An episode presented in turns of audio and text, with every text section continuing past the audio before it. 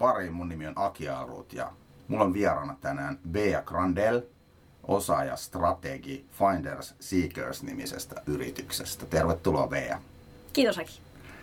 Hienoa, että pääsit paikalle. Sun kanssa puhutaan niinkin mielenkiintoista aiheesta, että miten sitä työnantajan mielikuvaa, työnantaja mainetta pyritään kehittää globaaleissa tuotetaloissa. Minkä takia sä oot kiinnostunut tästä aiheesta?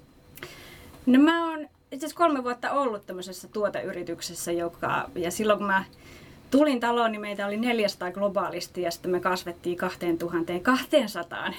Ja sitten se, se, se oli semmoinen aihe, minkä kanssa kamppailtiin etenkin Helsingin suunnalla, että et ehkä meillä oli niinku todella kova brändi, mutta et sitten me ei, niitä oikeita osaajia ei osattu houkutella. Ja sitten siitä lähdettiin kehittämään sitä strategiaa, että kuka me ollaan, miten me halutaan identifioitua markkinoilla.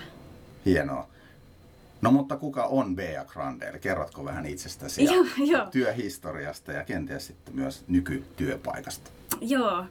No Bea Grandel on osaaja strategi. Toki titteleitä voi olla monenlaisia tech talent specialist äh, tai muuta vastaavaa, mutta tota, ehkä jos lähtee koulutuksesta, niin, niin se puoli tulee tuolta liiketalouden ja kasvatustieteen suunnalta ja sitten, sitten tota, vuoden verran olin myös Aallolla opiskelee työpsykologiaa ja johtamista. Eli aina tämmöinen tämmönen, tota, ihmi, ihmistieteet niin on kiinnostanut. Ja sitten, sitten esimerkiksi rekrytointi on aina kiinnostunut ja HR, ehkä se niin rekrytointi enemmän kuin HR nyt kun tietää, että mitä se HR oikeasti on. Mutta tota, esimerkiksi mun kandityö niin, niin oli tota, rekrytoinnista tai ehkä tarkemmin niin työilmoituksista. Mä halusin katsoa, että mitä, millaisia työilmoituksia on ja mitä niissä painotetaan. Ja silloin mä muistan, että painotettiin, että joustava. Kaikki täytyy olla joustavia. Ja sitten, että mitä se niin kuin, tarkoittaa sitten loppupeleissä. Mun ensimmäinen rekrytointiin liittyvä työpaikka oli Ylellä, jossa sitten palkattiin ensimmäiset kesätyöntekijät mun, mun tota, kollegan kanssa.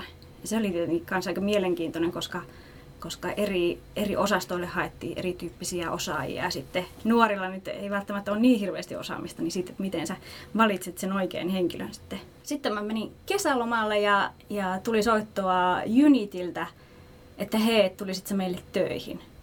Ja mä olin siis LinkedInissä laittanut, että, että Open to New Opportunities ei ollut silloin sellaista täppää kuin nykyään, että pystyy ilmoittaa rekrytoille, että on. Mä olin ihan julkisesti kirjoittanut sinne, että, että nyt tota, voisi olla uh, uusia juttuja hakusessa. Ja tota, sitten mä menin sinne. Meitä oli silloin 45 tai 50 henkeä. Ja firma oli aikaisemmin itse asiassa Amplifier, että Unity oli ostanut sen edellisenä vuonna. Niin se, se oli vähän sellainen murrosvaiheessa. Ja sitten me lähdettiin sitten rakentaa sitä, sitä koko, koko Euroopan rekrytiimiä ja sitten globaalia.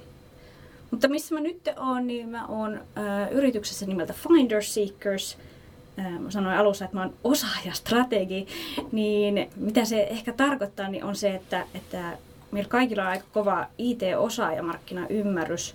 Ja sitten halutaan olla enemmän semmoinen holistinen rekrykumppani yrityksille, että tehdä sitä niin kuin, pitkäjänteisempi ote siihen rekrytointiin ja, ja oikeastaan niin kuin, tuetaan kaikissa niissä osa-alueissa, jotka, jotka tukee rekrytointiin. Eli mistä osaajista olisi tarvetta seuraavat kolme vuotta, mikä on se liiketoimintastrategia ja sitten sitä kautta, että miten, miten halutaan identifioitua markkinoilla ja mitkä ehkä ne työnantajan mielikuvan kehitykseen liittyvät toimenpiteet on ja miten valistaa henkilöstö ja hyvin monipuolista tekemistä. Hyvä, se oli mielenkiintoinen katsaus sun työhistoriaan. Hyödyllinen niiden ihmisten kannalta, jotka miettii, että olisi kiva päästä tekemään jotain samantyyppisiä hommia kuin sinä. Joo. Onko teillä rekry päällä tällä hetkellä? No on, nyt kun kysyt, niin kyllä, kyllä. On, on rekry päällä sekä työnantaja- mielikuvaosaajista että sitten niin IT-rekrytoijista sinne vaan sitten hakemusta, jos Joo. tulee semmoinen olo, että haluaisitte BN kanssa tehdä töitä tulevaisuudessa. Mutta jos me mennään nyt tähän itse aiheeseen, niin millaisia erityispiirteitä ja tai haasteita on työnantajakuvan rakentamisessa globaaleissa tuotetaloissa? Niin jos mä mietin vaikka IT-alan konsulttiyrityksiä, niin, niin, niin Suomessa konsulttitalot ehkä pakotettu rummuttaa niitä keissejä, koska se, se kysyntä osaajista on ihan mielettömän kovaa niin silloin yritetään keksiä joku, että miten me halutaan erottautua joukosta, tai sitten jos ei pystytä ehkä niin kuin jotain tiettyä, niin sitten, sitten otetaan tämmöinen, niin kuin Goforella on esimerkiksi tämmöinen, että, että ollaan hyvin läpinäkyviä siinä, mis, mis, niin mitä tehdään ja ää, mitkä on palkat kaikilla ja tämän tyyppistä. Mutta B2B, niin sähän teet niin projektia asiakkaille. Ja sitten kumpi, kumpi pääsee sitten rummuttaa loppupeleissä siitä lopputuotteesta, niin sehän on sitten vähän, että saako molemmat rummuttaa siitä vai, vai jääkö se sinne ää, toisen yrityksen piikkiin. Toinen, toinen ilmiö, mikä, mitä on huomannut, että on ollut tässä, että ihmisiä kiinnostaa enemmän se, että tekee eettisen tuotteen parissa hommia, tai heltek-alalla, tai joku, mikä, että sä kehität jotain tuotetta, mistä on suuri hyöty muille ihmisille. Konsultoin aiemmin rekruasioissa semmoista firmaa, muistaakseni Eniram-niminen yritys, mä en tiedä onko tuttu, niin Joo. Devaa Softaa, joka auttaa vaikkapa valtamerillä puksuttavia laivoja säästämään polttoainekustannuksissa. Niin eko, ekologinen, niin mä muistan kandidaateille myyneeni sillä kulmalla. Ja se näki heti, että resonoiko se viesti Just vai niin. ei. Ei se kaikille resonoinut, mutta sitten niille, kenelle se oikeasti resonoi, niin niille oli helppo sit puhua, mm. että hei, mm. voisiko tämä olla sellainen työpaikka, mihin sun kannattaisi pyrkiä. Ja tästä tulee siihen kysymykseen, että onko se tuote eettinen? niin, kyllä. Et sit jos se tuote ei ole, ei ole ehkä kaikista eettisin tai, tai jos sä oot pikavippifirmassa töissä, niin millä lähe, näkökulmalla sä lähet, lähet hakemaan osaajia?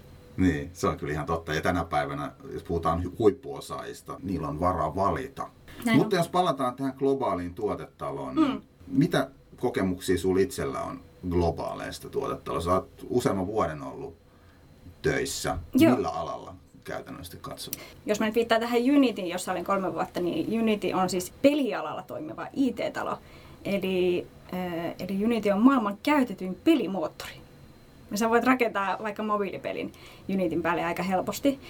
Toki tuote on nykyään aika paljon muutakin, mutta tota, mutta tota, mehän oltiin niin kuin 30 eri maassa ja, ja, tota, ja eri toimistoilla oli eri osaamista ja, ja mikä osaaminen meidän toimistolla oli, niin kukaan ei oikeastaan tiennyt, mitä me tehdään. Meillä oli tosi kova brändi ja meille tuli tosi mielettömiä äh, hakemuksia. Ka, niin kuin jos sanoo, että on Unityllä töissä äh, jollekin henkilölle, joka, joka pelaa vaikka paljon mobiilipelejä, ja sitten alussa näkyy se ehkä Unityn logo, kun sä avaat sen, sen peliin, niin, niin tota, kyllä niin kuin paljon oli, oli oli halukkaita vaan niin kuin liittymään siihen, siihen yritykseen, mutta sitten se osaajakunta, mitä me haettiin, niin, niin kuin me ei tehty pelejä, vaan me tehtiin sitten tällaista niin kuin mainosverkostoa, niin kuin todella kovan luokan mikroservices-arkkitehtuuri. Ähm, niin, niin sitten, sitten me lähdettiin sitä, sitä miettimään, että okei, että, että tota, kyllä meidän täytyy niin joku työnantajakuva tähän lähteä niin kehittämään, että et, et edes niin kertoa, että mitä me tehdään. Ja, tota, ja tota, tästä, niin kuin, tästä sitten lähti se, että et, miksi mua on, niin kuin, nykyäänkin kiinnostaa tämä niin kuin globaalit tuotetalot. Ja tietenkin nythän sitä tekee, tekee töitä sitten muille tuotetaloille. Erityispiirteitä on paljon, paljon tuotefirmoissa, mutta että, että se työnantajan, työnantajakuva, niin sehän on sekä tuotte että sen työnantajan markkinointia. Niin ne kulkee aina käsi, käsi kädessä. Sitten tietenkin haasteelliseksi tekee sen, jos sulla on useampi tuote. Sulla on niin kuin iso organisaatio, vaikka Unilever, ja sitten sulla on siellä alla useampi tuote. Ja sitten niillä useammilla tuotteilla kaikilla on oma markkinointitiimi, mutta ei sitten taas ehkä sitten sitä niin työnantajikuvan tyyppiä, joka miettii sitä puolta. Että asiakaskunta ei ehkä välttämättä ole sama kuin se, se osaajakunta. On brändille uskollisia tyyppejä, mutta että, sitten, tä, tää, tästä niin asiasiltana sitten taas se, että, että eri lokaatioilla saattaa olla eri työnantajakuva. Et sanotaan, että sulla on niin kuin vaikka Latviassa laadunvarmistusporukkaa, Lontoossa myyntitiimiä, molempiin on kova tarve ja sitten ehkä molemmissa on vähän erilainen työkulttuuri. Mielestäni niin semmoisissa todella isoissa tuotefirmoissa ei voi olettaa, että, että koko firmalla on sama työkulttuuri. Niin siitä olisi ehkä hyvä, hyvä ymmärtää se, että, että mitä se henkilöstö tekee niin kuin just siinä lokaatiossa ja mitkä on ne, ne kasvutarpeet, mikä on se työkulttuuri. Pilari on se henkilöstön tyytyväisyys. Et ennen kuin sä lähdet tekemään mitään työnantajakuvaa askelia, niin sun on tunnettava se, se henkilöstö ja sä tiedät, että ne on tyytyväisiä. Ettei lähdetä silleen, että rumuttaa, että me ollaan niin, niin siisti työnantaja, mutta oikeastaan ei ole kysytty siitä niitä työntekijöiltä, että onhan kaikki hyvin. Voidaanko tätä työnantaja mielikuvan kehittämistä niin tehdä keskitetysti vaikkapa pääkonttorilta käsin? Miten varmistetaan, että siellä eri lokaatioissa sitten ö, tietyllä tavalla toteutetaan sitä yhteistä strategiaa toisaalta ja sitten toisaalta ymmärretään, että mitkä ne erityispiirteet on. Joo. Miten se, minkälaista vuoropuhelua siinä vähintäänkin kaivattaisiin? No kyllä vähintäänkin äh, mielellään olisi aina yksi tyyppi, joka on sitten vastuussa siitä työnantajakuvasta, jolla on se, joka on se koordinaattori, se hilmenkalasta. Ja sähän olet silloin tavallaan sisäinen account manager. Sä, sä, sä keskustelet eri tiimien kanssa. Mutta joo, silloin mielellään joka lokaatiossa tai tiimissä on joku tämmöinen go-to, go-to person. Onpas englanninkielistä tämä mun puhu, puhuminen. Mutta että, että joka tiimissä tai lokaatiossa on joku tämmöinen, mille sä voit palata aina tähän työnantajakuvaan liittyviin kysymyksiin. Sitten heiltä pitäisi tulla se, että okei, okay, teidän tiimi, niin mitä te teette, mitä te haluaisitte, että kaikki tietää teidän tiimistä.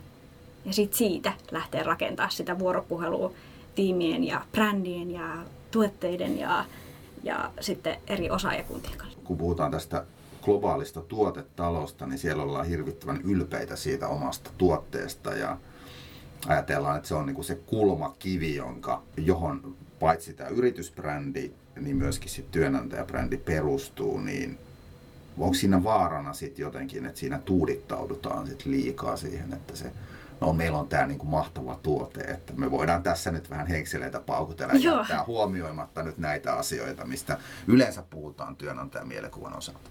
Joo, ehdottomasti, että ehkä semmoiset vanhanaikaisemmat tuoteyritykset, joilla on se tuotu, tuote monta vuotta, niin, niin kaikki budjetti menee markkinoinnille kaikki budjetti menee sinne tuotteen markkinoinnille, että, että meillä on niin kova tuote, että kyllä nyt kaikki tietää meidän tuotteet. Kyllähän meille tulee nyt osa, niin kuin osaajia tai tulee niin kuin työhakemuksia ylipäätänsä. Mutta kun sä oot niin monessa lokaatiossa, niin kyllä kaikki tietää sun brändin ehkä. Mutta tietääkö ne, mitä sä teet? Mitä sä tulisit tekemään siinä yrityksessä? Niin sit sitä pitäisi tuoda enemmän esille, että, että millaista se tekeminen on, mitä työmahdollisuuksia yhden tuoteyrityksen sisällä on, koska niitä on aika monta. Tuo on mun mielestä tärkeä juttu tänä päivänä, kun ihmiset miettii niitä erilaisia työmahdollisuuksia, niin ne haluaisivat pystyä visualisoimaan mielessään sen, että minkälaista se arki ja myöskin se lähitulevaisuus siinä työyhteisössä on. Mm. Varmasti niin kuin tietyllä tavalla niin, niin, niin auttaa asiaa, että on se hyvä tuote. Joo, ja, ja tässä Joo. tapauksessa esimerkiksi, kun puhutaan vaikkapa siitä pelialan niin. yrityksestä, niin siitä, kyse on ehkä enemmänkin siitä, että se tunnettuus on olemassa. Ja sitten se työnantajan mielikuvan kehittäminen on sitä niin kuin niiden väärinkäsitysten oikomista ja siitä, että hetkinen, että että itse asiassa tämä meidän positio tässä arvoketjussa on tämä, mm. ja se mitä me oikeasti tehdään on tämä niin varmaan se tietyllä tavalla se gloria, mikä liittyy siihen brändiin, niin sitä pitää ehkä jopa vähän niin kuin purkaa. No näin on. Et, et ei tämä nyt ole vaan sitä, että hei, et me ollaan niin kuin tavallaan kuluttajien tämmöisiä lempilapsia, jotka niin kuin jatkuvasti tuottaa hienoja tuotteita. Joo. Siellä on tähän raakaa työtä kuitenkin joka päivä siellä taustalla. Kyllä. Eli ei saa sitten taas niinkään päin tehdä, että, että no niin, että nyt meillä on tämä tuote, mutta me halutaan nyt tähän niin kuin, tätä osaajakuntaa herätellä – mutta ei keskitytä sitten, että unohdetaan ne asiakkaat sitten. Että täytyy olla hyvin niin kuin käsikädessä kulkea siinä, että, että esimerkiksi Unitin tapauksessa niin ei tietenkään pidä unohtaa niitä pelin kehittäjiä niitä, jotka käyttää sitä alusta. Puhutaan siitä, että kuka niin kuin vastaa näistä asioista organisaatiossa, niin, niin mun mielestä sen pitää olla tietyllä tavalla semmoinen henkilö, joka pystyy yhdistämään niitä hmm. sisäisiä sidosryhmiä ja sitä kautta niin kuin saada semmoisen kokonaisvaltaisen käsityksen siitä, että ket, keitä meidän pitää itse asiassa ottaa huomioon, mm. kun me lähdetään kehittämään tätä asiaa. No nyt jos puhutaan näistä ihmisistä ja niiden tarinoista, sehän on tämmöinen sisältömarkkinointi buumissa semmoinen keskeinen asia, jopa semmoinen suositus, että hei, että ottakaa ne ihmiset sinne Framille ja kertokaa samaistuttavia tarinoita heistä. Niin mm. Miten sitten tuotetaloissa, niin, niin onko tämä trendi kuitenkin myös sinne lähtenyt leviämään? Joo, no joo ja ei. Vertaa taas vähän niin IT-konsulttitaloihin, niin siellä ehkä se työntekijän lähettelyys on helpompaa. sä mielellään jaat sitä sun henkilöstön osaamista ja millaisia tuotteita te olette tehnyt ja missä tapahtumissa te olette käynyt, kun sitten taas isossa globaaleissa firmoissa niin ei ehkä anneta niin paljon vastuuta, ei uskalleta antaa henkilöstön keton vapaasti, että, että mä oon nyt kehittänyt tällaista. Ja yksi, yksi niin kuin syy tietenkin on se, että moni tuote saattaa olla vielä NDAn alla. Että ei voi lähteä hirveästi kertoa siitä tuotteesta. Mutta tiedän kyllä jotain isoja, isoja globaaleja firmoja, joilla on kyllä tämmöinen toimiva työntekijälähettelyys, että et joka tiimistä on joku tämmöinen lähettiläs ja on jopa niin kuin softa-alusta siihen, mitä kautta ihmiset jakaa sisältöä ja sitten katsoo, että kuka tuo eniten trafiikkia sivuille.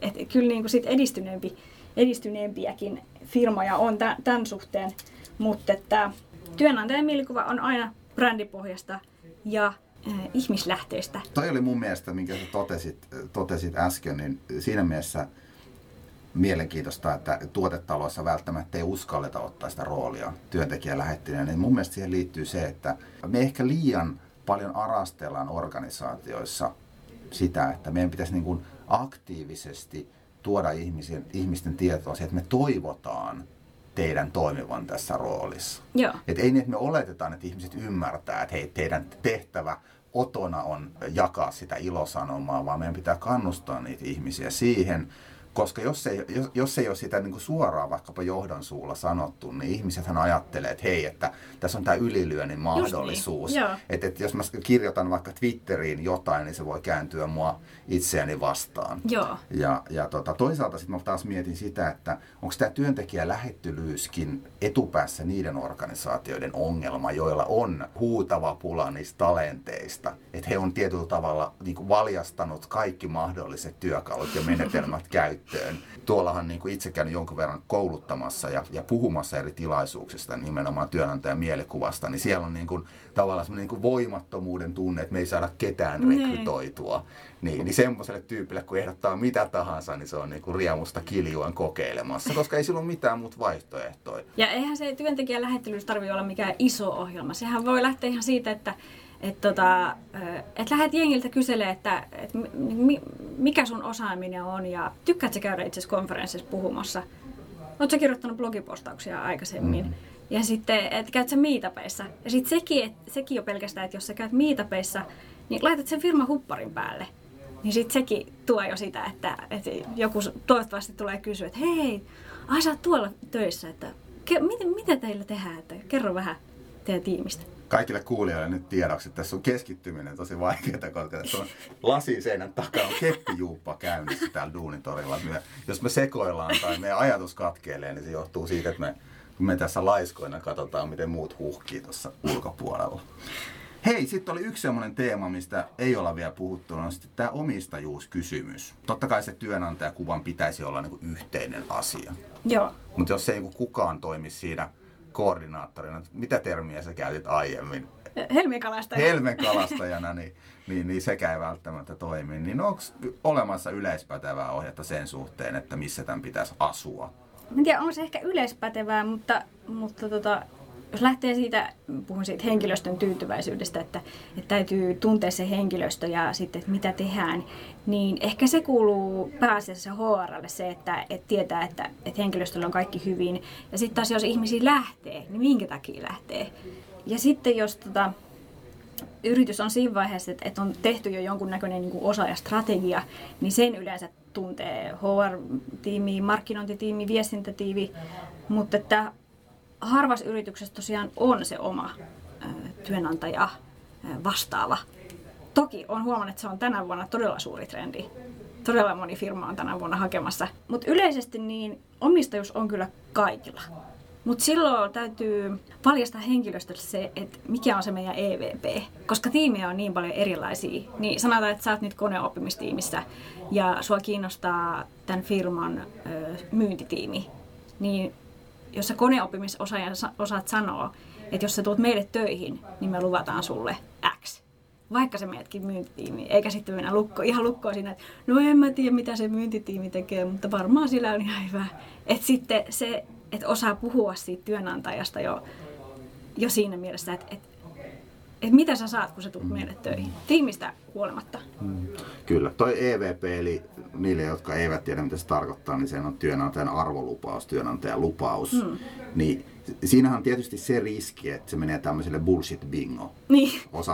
Myöskin peräänkuulutan tuotetaloissa niitä niin kuin yksilöiden tarinoita, koska niiden kautta pystyy aika hyvin konkretisoimaan sit sitä, mitä se siellä arjessa tarkoittaa. Mm. Ja totta kai jos tuotetalolla on vaikka se EVP määritelty, niin sehän voi olla siellä devaajatiimissä ja sitten myyntitiimissä, niin siitä voi tietyt ulottuvuudet näkyä vähän eri tavalla. Mm. Voisiko sitten jokainen tiimi sit vielä sisäisesti vähän kristallisoida sitä, niin siitä tulisi vähän semmoista niinku konkretiaa ja mm. mikä sitten differoisi sen tiimin myös talon sisällä ja suhteessa muihin organisaatioihin. Yksi ehkä huono esimerkki on se, että että, että on iso, iso talo ja sitten markkinointitiimi tekee sen tuotteen markkinointia ja markkinointi sanoo, että, että ei meille kuulu työntäjän kuvan kehittäminen, että mitä se, emme osata siitä, emme ymmärrä ehkä sen puoleen. Että, että annetaan se rekrytiimille ja rekrytiimi ottaa sitten pallon siitä ää, ja sitten rekrytiimille annetaan Instagram ää, niin kuin alustana, niin. että laittakaa tonne sisältöä. Mutta sitten ne ne ihmiset, jotka, jotka lähtee ensimmäisenä seuraa sitä Instagram-tiliä, niin ne on todennäköisesti sille tuotteelle uskollisia tai ylipäätänsä niin seuraa sitä tuotetta. Ja sitten jos sinne Instagramiin jaetaan vaan sisältöä toimistosta ja niistä tapahtumista, niin. missä ollaan, niin sitten saattaa joku jo sanoa, että hei, että mut mutta näyttäkää teidän u, uusi versio teidän tuotteesta, että et mm. näyttäkää sitä niinku, tuotetta. Siis tämä on esi, niinku, etenkin pelifirmoille niin on tosi kriittinen. Mietit, mm. sulla on vaikka Supercell ja sä jaat sinne kuvia vaan, vaan sitten niinku, toimistosta ja, ja sitten tota, konferensseista ja, ja tämmöisestä niinku, tekemisestä. Mutta sitten et, ehkä niinku, uusimpia featureita niistä peleistä. No sitten tullaan tähän työn merkityksellisyyden ajatteluun siitä, että mä haluan tehdä jotain sellaista omassa työssäni, mikä tuottaa arvoa sille loppuasiakkaalle. Menisin semmoiseen firmaan, joka tekee vaikkapa No, mulla on nyt tämmöinen jonkinnäköinen aktiivisuussormus kädessäni, tekee vaikka niitä. Mm. Niin se, että he kertoo niistä onnellisista käyttäjistä, mm. joiden elämään on tuonut ehkä ryhtiä. Sohvaperunasta onkin tullut tämmöinen aktiivinen liikkuja. Niin musta, mulle niin kuin se toimisi myös niin kuin employer branding näkökulmasta tosi mm. hyvin. Joo. Ehkä jopa enemmän kuin se, että sit siellä on niin kuin joku Pekka ja Matti makaa niin kuin niin. säkkituoleissa ja niin kuin heittää hyvää läppää. Edelläkävijöinä voisin mainita vaikka Netflixin ja Googlen.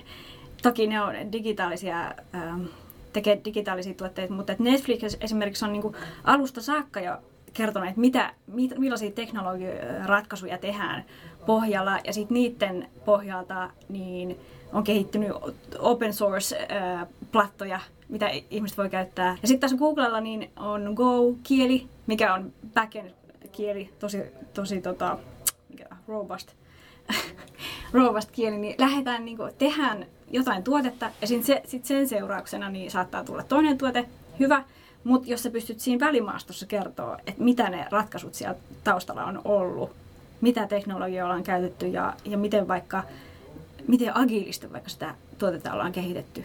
Se on esimerkiksi ehkä resonoi noihin niin deva, devaiin, että et mi, mikä se prosessi itse siinä on. Sitten ehkä omistajuuteen vielä, että et miksi se kuuluu kaikille, niin nykyään on semmoiset alustakin kuin Glassdoor. Jos miettii niin eri tasoja siinä työnantajakuvassa ja ihmisten houkuttelemisessa töihin sinne tiettyyn työpaikkaan, niin ehkä ensimmäinen niin aste on se, että, että sulla tulee se yritys tai yritys vastaan tietyissä. Voi olla sosiaalinen media, voi olla, että vieruskaveri puhuu siitä bussissa tai, tai joku tämmöinen touchpointti. Ja sitten, sitten kun sä oot saanut tarpeeksi touchpointteja, että ahaa, okei, okay, kuulostaa kiinnostavalta, niin seuraava vaihe voi olla ehkä se, että sä, sä googlaat sen yrityksen. Tai sä saatat mennä suoraan Glassdooriin katsoa, että mitä nämä yrity- tai siis työntekijät oikeasti sanoo siitä firmasta. Eli Glassdoor on tämmöinen alusta, mihin, mihin tota, nykyiset työntekijät voi kirjoittaa kokemuksia, sit työn, työnantajasta. Ja sitten taas ne, jotka on käynyt haastatteluissa, niin kertoo kokemuksia. Ja siinä on tosi niin kuin maines vaakatasolla, vaakalaudalla, että, että jos sinne sanotaan jotain siitä tuotekehityksestä pahaa tai siitä, siitä tiimistä, niin, niin, niin sitten, sitten ei mene asiat niin hyvin. Kyllä. Ja jos mietitään tämmöistä candidate journeya, ajatella holistisesti sitä, niin siinä on suuri osa sellaisia vaiheita, mihin me ei pystytä vaikuttamaan millään tavalla. On, joo. Siinä sekoittuu yritysbrändit ja lehtikirjoittelut Joo. ja ä, Suomi 24 keskustelut Niin. ja, ja, ja sitten niin tämmöinen niin kuin systemaattinen employer branding, sisältömarkkinointi. Joo. Tämähän vaatii sitten kaikkien näiden funktioiden yhteistyötä, jotta se tavallaan mielikuva säilyisi hyvänä. Ja tuo, tuotteelle tietenkin maino, maine on niin vielä erityisen tärkeä, että jos lähtee, voi olla ihan siis joku, ruoka, joku ruokakin, että jos lähtee joku huono erä ja sit siitä lehdistö kirjoittaa, niin kyllähän se vaikuttaa niin kuin koko, siihen, koko siihen yritykseen. Otetaan tähän loppuun vielä muutama konkreettinen vinkki tai idea työnantaja kuvan rakentamiseen. Mä tiedän, Bea, että sä aktiivisesti seuraat markkinoita ja haluatte teillä Finder Seekersillä niin, niin tehdä uusien mielenkiintoisten juttujen kanssa kokeiluja. Niin mitkä semmoiset vinkit sä haluaisit kuulijoille antaa vuodelle 2019? Monta vinkkiä olisi antaa, ehkä vähän liikaa, juu, mutta, mutta mä nyt yrittäisin vaikka tiivistää ehkä siinä mielessä, että, että jos on yritys, joka ei ole tehnyt toimia vielä sen työnantajakuvan kehittämisen eteen, ja työnantajakuvan kehittäminen, se, se usein ei ole ilmasta. Siihen yleensä tarvitaan vähän budjettia edes. Mutta sä pystyt hyvin tekemään kyllä, ottaa baby stepsejä siinä, että, että, tota, että miten sä saat sitä työnantajakuvaa kehitettyä. Ö, ilmaisia juttuja voi olla, että ö, tsekkaa sun nettisivut. On, ymmärrät, jos ihminen menee sinne nettisivuille, niin saako se selvää siitä, että mitä, mitä teille pääsisi tekemään. En, et, ettei se niinku tuote ota valtaa siitä koko nettisivuista. Varmaan firmalla on jonkunnäköinen niinku hashtag, mitä käytetään, mutta onko joku tämmöinen hashtag, mi- mikä vaikka ö, life at, ja sitten yritys vaikka life at neste. Ja, ja sitä niin kuin valjastaa sit ihmiset käyttää omissa, omissa postauksissaan. Sitten tämä, että et tuntee sen EVPn ja tämmöisiä, niin steppejä, niin on, on helppo, helppo lähteä ottaa. Että et vähän niin kuin katsoa sitä nettisivujakin pelkästään, että et niin kuin, tuokse se nyt sitä meidän työkulttuuria esille. Ja sitten ihan se simppeli juttu voi olla, että, että lukee sulla työilmoituksessa requirements and responsibilities. Eh, että jos te olette jäykkä organisaatio, niin hyvä. Sitten pitäkää se. Mutta jos, jos, te, jos ne ei ehkä kuvaa ne työilmoitukset nyt sitä teidän kulttuuria, jos te on todella lepponen ja, ja hauska porukka, niin tuo sitä esille jollain tavalla. Niin, jos on firman markkinoinnissa tone of voice on tietyn tyyppinen ja sitten Niin. jotenkin työpaikka-ilmoituksissa, niin sitten joku on kaivannut jostain Googlesta Just niin. peruspohja, joka on joku tämmöinen virkamies englantia tai suomea, niin eihän, se, eihän ne tavallaan toimi yhteen kauhean Niin. hyvin. Toinen vinkki. Jos on kokeneempi konkari ja sitten haluaa viedä sen työnantajakuvan jo, jo seuraavalle levelille, niin, niin ehkä ottaisi siihen vähän sen pitkäjänteisemmän, äm, pitkäjänteisemmän otteen. Eli, eli mitä me halutaan saavuttaa tällä työnantajakuvan kehittämisellä. Ää, ketkä meidän kilpailijoita on? Mitä ne tekee hyvin? Ää, mitä meidän henkilöstö tekee? mikä on meidän nykyinen työnantajakuva. Ja sitten taas näiden, näiden pohjalta sitten taas lähdetään kehittämään sitä strategiaa ja sitä, että, että niin kuin, miten me halutaan identifioitua markkinoilla, ketä herätä, herätellä ja sitten mitkä ne mittarit on.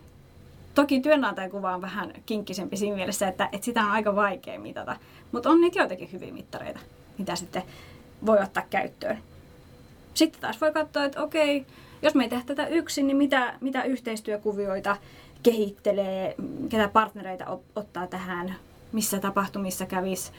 Ähm, Ja sitten taas ehkä se, että et eihän sun tarvitse tehdä vuoden vaikka sisältömarkkinointistrategiaa ja sitten joka viikko postata jonnekin jotain, vaan se voi olla jotain ihan muuta. Se voi olla joku mieletön PR-kampanja, joku jäätävän iso kampanja, tai sitten joku interaktiivinen video, mitä kukaan ei ole koskaan aikaisemmin tehnyt.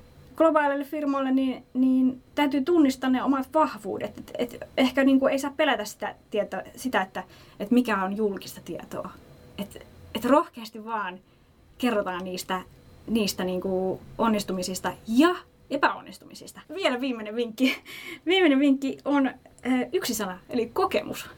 Jos lähdetään kokemuksiin, mä san- sanon se, että on kolme vähintään. Ö, Työntekijäkokemus, jos henkilöstölle ei ole kaikki hyvin, niin ei myöskään referoida. Ei haluta ehkä niin kuin vinkata kaverille, että tuu, tuu meille töihin. Sitten taas tota, kandikokemus.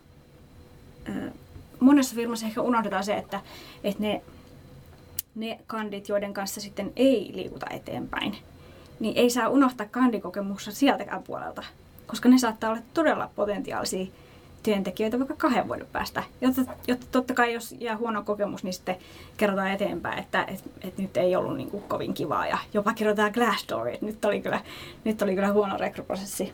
Niin yksi vinkki on maksimoida se kommunikaatio ja sitten ottaa vaikka ekstra askel sen kokemuksen suhteen, että jos sä olet kansainvälinen firma ja sä, sä relokoit ulkomailta porukkaa, niin jos sä tiedät, että henkilö tykkää vaikka, vaikka on musafani, niin katso, että, että mitä keikkoja on tulossa sinä päivänä Helsingissä, kun hän tulee käymään. Ja sitten linkkaa hänelle. Kenties hän menisikin Tavastialle.